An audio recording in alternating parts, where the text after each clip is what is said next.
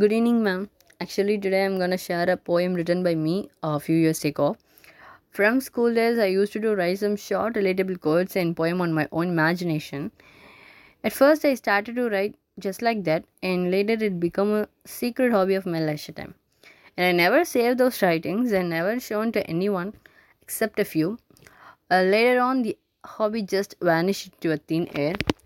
But while doing my UG, uh, a school friend of mine asked me a favor, saying that she was doing a BA English Literature and uh, where she was working with a poem publication anthology company as a compiler, and she wanted some writer for her project. And she asked me uh, whether you can write something for me. So I asked, "What's the topic?" And she told me the topic is general about anything uh, you should write 18 lines a poem contains 18 lines not more than that. So 15 to 18 lines is okay but not more than uh, 18 don't exceed 18 lines. So i told her yeah i'll try to write something relatable. And uh, so she already told me the topic is general. So i told her yeah i'll write something and uh, if i can able to make it i will just let you know.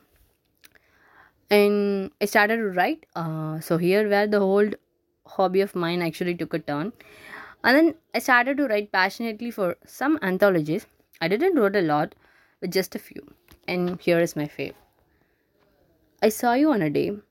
Yeah a handsome one.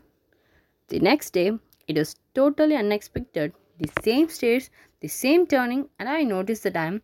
It's 1:18 p.m on the other day, I actually expected you to be there, the same time, the same stairs, the same turning, with everything were there except the expected one. Still doesn't know your name, department, but still the weirdo stairs, turning, time, and me. All are waiting to see the expected face on an unexpected day before I graduate. So this was one of my uh, favorite writing, and thank you, ma'am, for giving me an opportunity to share uh, my writing with you. Thank you.